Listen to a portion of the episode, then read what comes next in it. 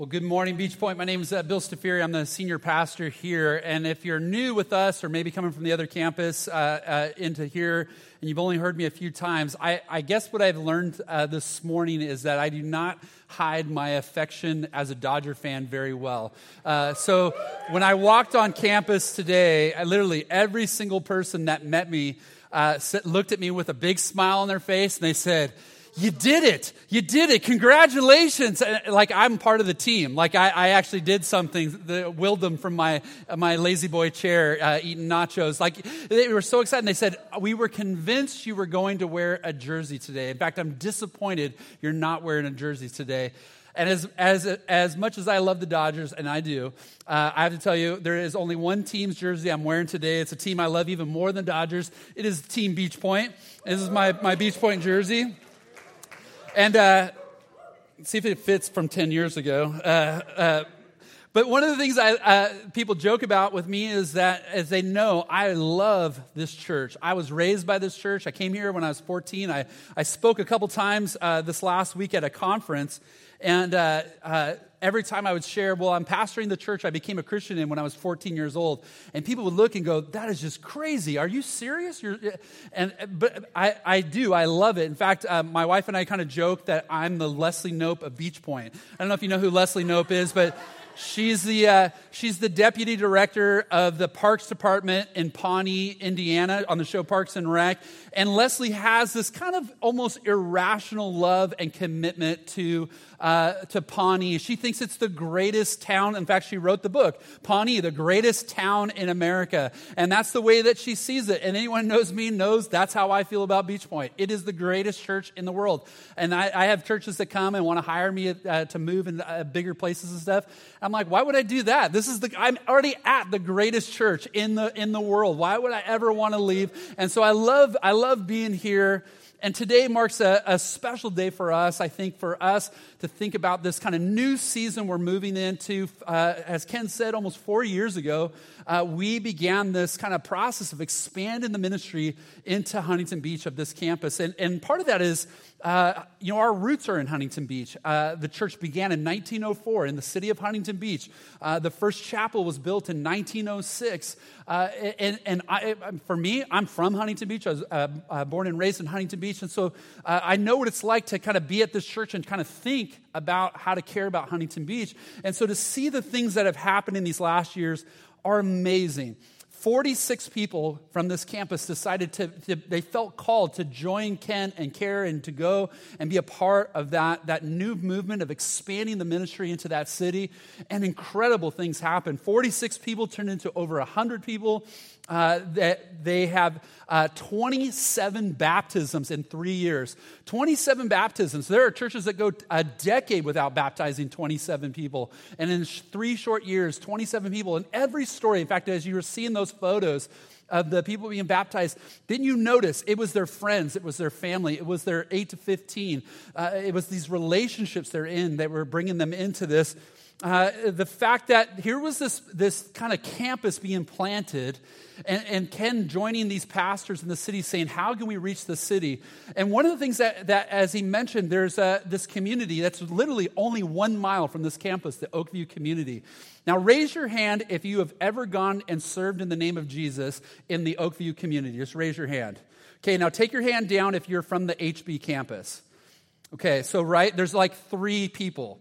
That's kind of embarrassing, right? Here's this uh, community a, a, mile away that has need and, and, opportunity, and yet we've never done anything until we, we did this. Because what they did is they put on missionary eyes, they began to look at the city and look for opportunity. And you're going to get a chance to meet Abraham and Yulmi.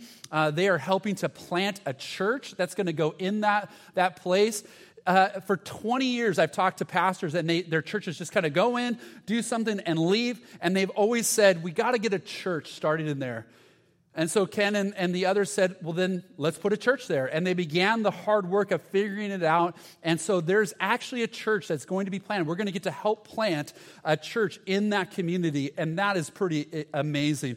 Incredible things that happened uh, by, by taking this risk, by taking this leap of faith. New servants, new leaders, new volunteers, so many people raised up to the occasion. Uh, you think of, you got just a glimpse of it a little bit today of watching the way that people uh, on the platform. In both campuses, uh, you had uh, great leaders, but then a lot of them uh, went to start this, this one. Uh, this new campus, you had new people step up and, and take these opportunities, and you're you only got just a glimpse today of how exciting our worship is going to be on Sunday mornings as our teams come together. I can't wait as much as I love Larson, and I want, I want Larson to drum as much as possible, but I love when Rick Plummer drums because it's a show in and of itself. I won't tell you anything about it, but just sit in this corner and watch him. No one is loving the experience more than Rick, and I can't wait to see that happen. I, I can't wait to have uh, Mitch and Kristen and, and uh, their team uh, combined, but also watching the unique way that God has raised up through this opportunity. People like Jillian and, and Alicia and, and Sandra and Brian. Incredible. See, things that the, the opportunity to, to expand ourselves in Huntington also stretched us here on the Fountain Valley campus because a lot of you stepped into new roles, new opportunities. And it's, gonna, it's been incredible to see the way that God has used that. Uh, we are so blessed. Even think of the, the unique way when you lose a, a, great preacher like Ken, who gets to preach next week, uh, you actually get the opportunity to discover a Justin Speak or a Kathy Julian or Brian Forbes and to see how rich rich and, and vital our team is uh, here. Incredible stuff. And even for us, in these past years, uh, we have seen lives change. There's been about 200 baptisms in the, in the, last four years on this campus. Incredible stories, not just of kids and youth, which we are, are it's so amazing.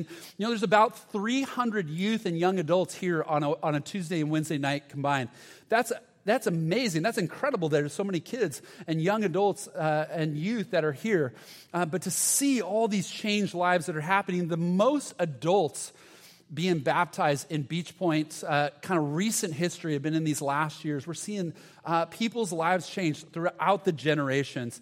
And as Ken said, you might have noticed there's just a, a little bit of touch up going on uh, on the campus.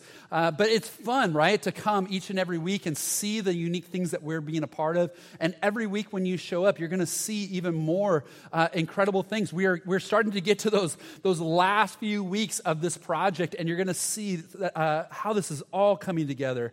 And so it is an exciting time to be a part of Beach Point. It is an exciting time. We want you to, we want you to find meaningful relationships here.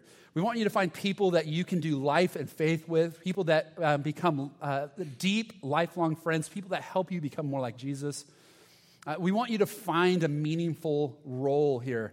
We want you to find a way to be able to do things that where you know you are partnering with Jesus and the things that he wants to do to change the world. This is our hope and prayer for you. Uh, we think this is an exciting season. And it, so today is kind of a first next step in our, our, as we merge together, as we prepare for whatever God has next for us. Uh, just a reminder, uh, we have always been one church. Now, as Ken made abundantly clear, and I tried to make abundantly clear, we were one church on two campuses. And for now, we are one church on one campus. Okay, for now, we'll see what God has up his sleeve. But what we are is we are people committed to whatever it is that he has for us. So, so this morning, I want us to see in this passage uh, a couple things that really come to the surface that are happening in the passage, but we can look at this in our season and say, yes, that's who we want to be as well. So here's our big idea today that we are followers of Jesus committed to his mission. Watch as the passage develops that you see at the very core of Paul's message is that we are followers of Jesus and we are committed to his mission. Whatever it costs us, we are committed to that. And I want you to see as that comes out, our mission here at Beach Point is to develop you as an authentic follower of Jesus someone who loves God, one another, and the world. This is our prayer. This is our hope to develop in you.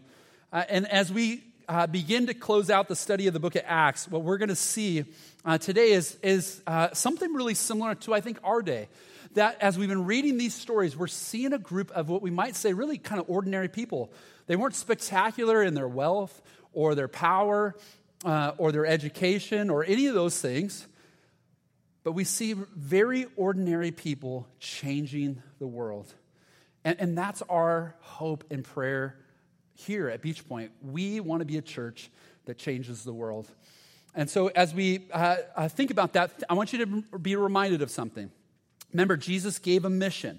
And the mission, in his mission, he, as he, uh, uh, before he ascended into heaven, as he had resurrected, as he assembled his disciples, he said these words to him. He said that all authority in heaven and earth has been given to me.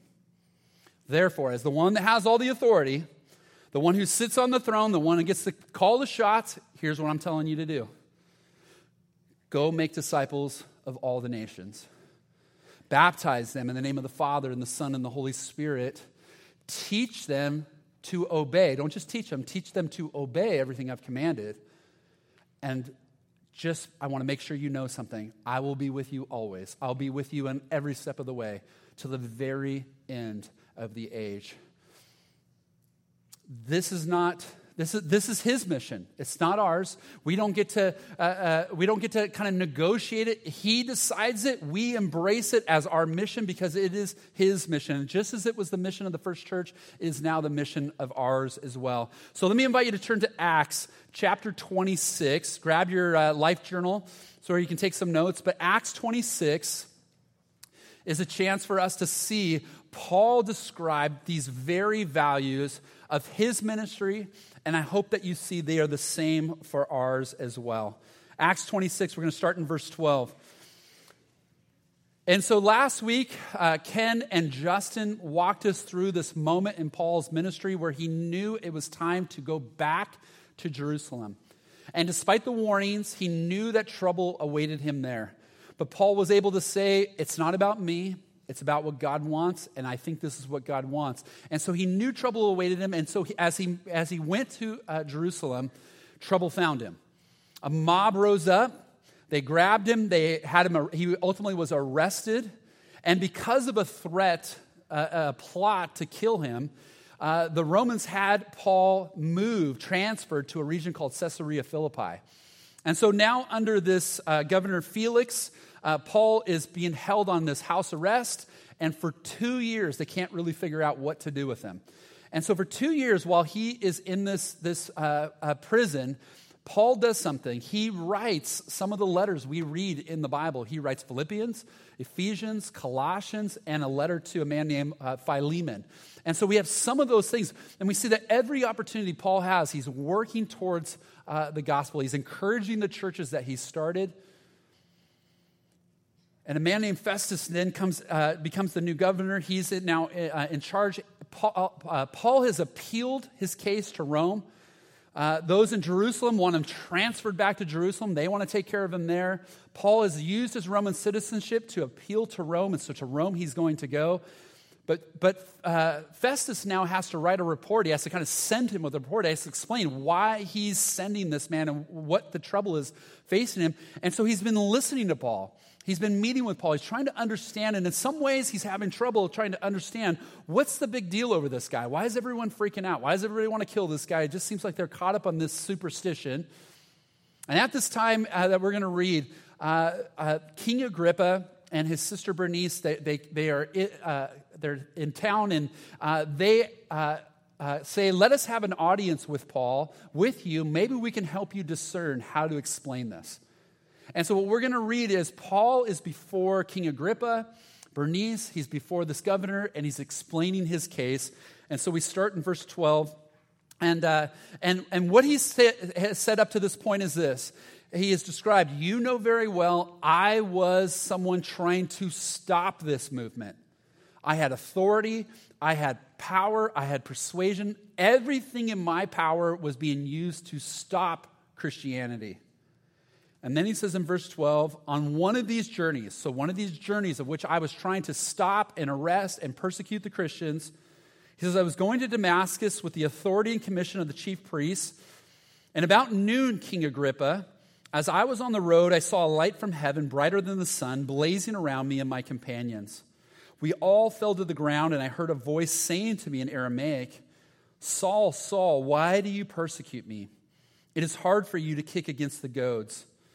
And then I asked, Who are you, Lord? I am Jesus, whom you are persecuting, the Lord replied. Now get up, stand on your feet. I've appeared to you and, uh, to appoint you as a servant and as a witness of what you have seen and will see of me. I will rescue you from your own people and from the Gentiles. I am sending you to them to open their eyes and turn them from darkness to light, from the power of Satan to God, so that they may have forgiveness of sins and a place among those who are sanctified by faith in me. Now, before we go on, uh, notice two, two important observations that, that Paul gives us. Uh, one that's so important that we see is that the grace of Jesus is immeasurable. It is immeasurable. So remember, he's saying, I was Jesus' enemy. I, I used every ounce of power in my, my being to stop him and his movement. And when he appeared to me on that road, I had every right for him to shoot a lightning bolt right through my forehead. And instead, he showed me mercy. And Paul knows, and, we'll, and you'll see this in his letters, he knows God has used me as an example to everyone in this room. That for anyone in this room, and I have to imagine there has to be at least one of you in this room today who thinks, you've done too much, you've gone too far, you are you're, you're not someone eligible for the grace of god because of what you've done what you've thought what you've said how you have failed and if paul could stand on this stage i think he would say to you friends if he would show mercy to me he will absolutely show mercy to you his love is immeasurable and it doesn't matter what you have done and how far you have gone, He calls to you and says, Come, follow me. Give up holding on to those doubts and those fears. Let it go, turn from it, and turn to me, and I will give you life. And notice what He says He will do. That, that, that we see how powerful Jesus' mission is. The mission of Jesus is powerful. It says that he will take you from darkness to light. He will open your eyes and you will see the truth you will see the reality. And he will move you from the power of Satan to the power of God. He's saying, You don't understand it, but you are enslaved. And I, Jesus will free you from that, and he will give you life with God if you will only come to him. And then he does this amazing thing. He says, and, and when we turn to him, that, that our sins are washed away, they're not counted against us, and instead we are placed among the righteous. I mean, think about what an exchange that is to say that you are incredibly indebted, unable to, to dig yourself out of the hole that you're in, and you move from that not to zero, but to, to, to share in the riches and glories of heaven. This is what he is offering to the mission of Jesus is so powerful. It is so life changing. It will transform everything about you. And as he begins to explain this, what we see is that there's a response that's required. He says, So then, King Agrippa, I was not disobedient to the vision from heaven. First to those in Damascus, then to those in Jerusalem and in all Judea, and then to the Gentiles, I preach that they should repent, turn to God, and demonstrate their repentance by their deeds. He says that, here's what I said stop the way you're going, turn, turn your life towards God, turn towards God, and demonstrate that your life with God is real by living the new life of letting Him live through you. Uh, demonstrate it through this through your life. And so here's one of the things that we see what it means to be this church, what it means to be a part of the church is that we are a church of disciples of disciples. A disciple is, uh, the word disciple simply means to be an apprentice uh, or to be a learner. And so this is Jesus' message. It is constantly to be my disciple, come be my disciple, follow me, fall in behind me, imitate me, be formed by me. The, this whole story of the New Testament is the story of, of the invitation for us to follow him, to be disciples. And as we see this taking place, as he's calling this, he's saying, What I call people to do is to change their direction. The way you're going, stop, turn, and come and follow him and demonstrate your faith with your life, meaning simply this that live your life as if, as if Jesus were living your life through you. That means teachers. You teach your students and serve your students as if Jesus were in your shoes. You, you love them and serve them the way that Jesus loves and serves you. It means business leaders that you do every deal, you treat every employee, you negotiate every detail as if Jesus were sitting at your desk. And you don't cut corners because Jesus didn't cut any corners with you. But when he brought redemption to you, he went all the way to bring you to life. Athletes. I know we have a bunch of swimmers. It's as if Jesus were swimming in your Speedo. That might be a little weird, but or, or soccer players, like he was playing in your cleats. But he play, but think about this as an athlete that you play with the, the kind of intensity that he would play with. He always had intensity for his mission, but he always treated everyone with dignity and respect, right? I mean, spouses, we lay down our lives for our spouse as Jesus laid down his life for us. We put the needs of our spouse ahead of our needs, just as Jesus put our needs uh, uh above his own.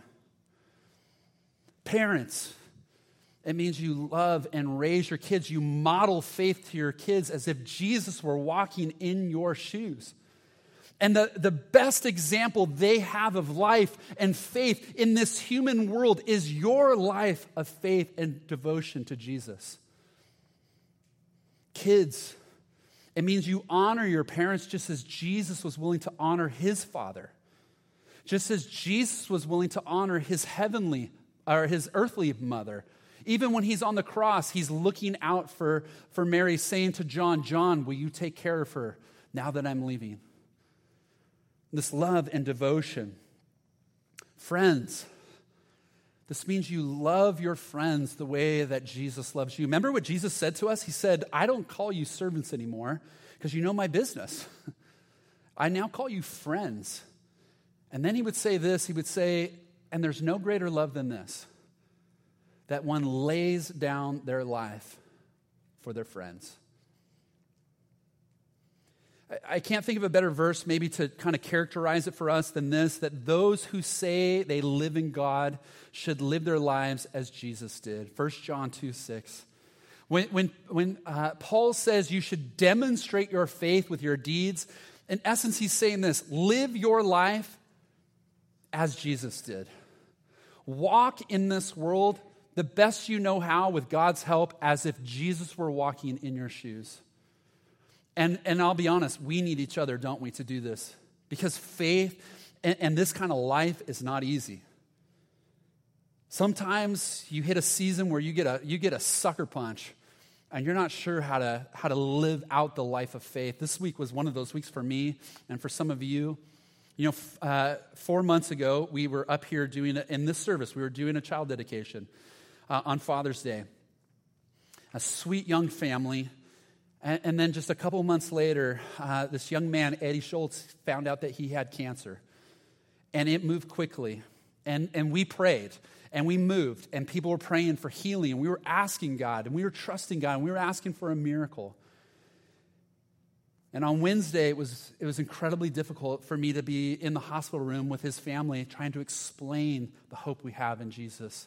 That this isn't goodbye for Eddie, that there's a great reunion coming. But you cannot have that conversation. You cannot walk through those details without uh, just sobbing and, and having your heart crushed and walking back to your car thinking, why couldn't it have been different? And yet, in the midst of it, the encouragement is that this family is not going through it alone. Even for me coming back, my staff trying to encourage me, knowing that, that it was hard for me. But watching the different ways the church was coming around this family, providing the resources they needed for some of the care that they were trying to receive of giving them scriptures and praying for them and saying, We're in this with you. What can we do? We're there to help. One of our, our women who uh, used to be an oncology nurse showing up in their room, making sure they're getting the right care, volunteering her time and putting her pride on the line to say, Let me step in this for you. That is walking like Jesus did.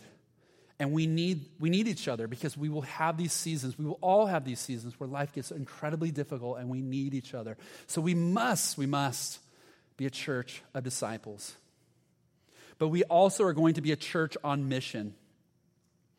Uh, I hope you're somewhat engaged and energized by these stories because uh, you see the world being changed, and I want us to have the same thing. Watch what happens with Paul in this it almost gets a little comical as, this, as he continues to share his story. He says, That's why some Jews seize me in the temple courts and try to kill me. But God has helped me to this very day, so I stand here to testify to small and great alike. I am saying nothing beyond what the prophets and Moses said would happen that the Messiah would suffer, and that uh, and as the first to rise from the dead would bring the message of light to his own people and to the Gentiles. So Paul said, Look, I'm just going to do what has been done for thousands of years. I'm going to tell you the truth. And whether you're, you're small or great, here's the truth. And notice what happens. At this point, Festus interrupted Paul's defense and he says, Are you out of your mind, Paul? Your great learning is driving you insane. Paul's response, I am not insane, most excellent Festus, he replied. What I am saying is true and reasonable. The king is familiar with these things, and he can and I can speak freely to him.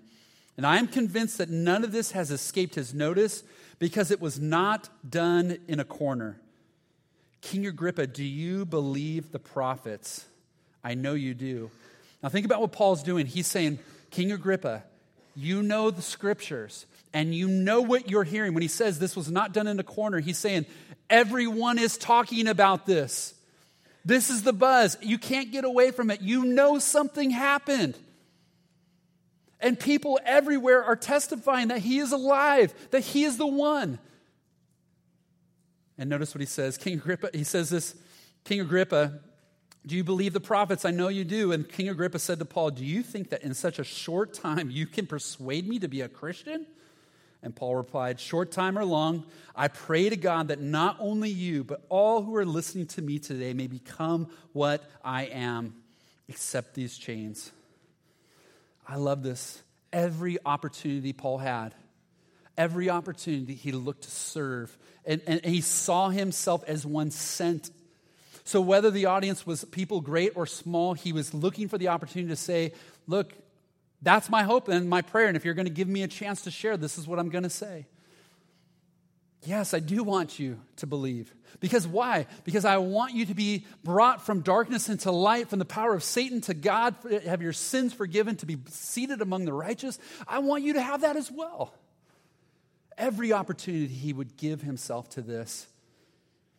And a, couple weeks ago, I, I uh, listened to the HB team, and they were talking about their uh, just their experiences, their, their, uh, and I got to the end of the thing, and I was just so convinced that if I stood up and said, Hey, would you guys do this again? If, if we asked you to do it again, everything you know, all the costs you know that's involved, would you do it again? And I was convinced they would, to, to a person, would say, Absolutely. They were filled with such joy that nothing for them felt like it was sacrifice. It was, it was an honor to serve God in this way.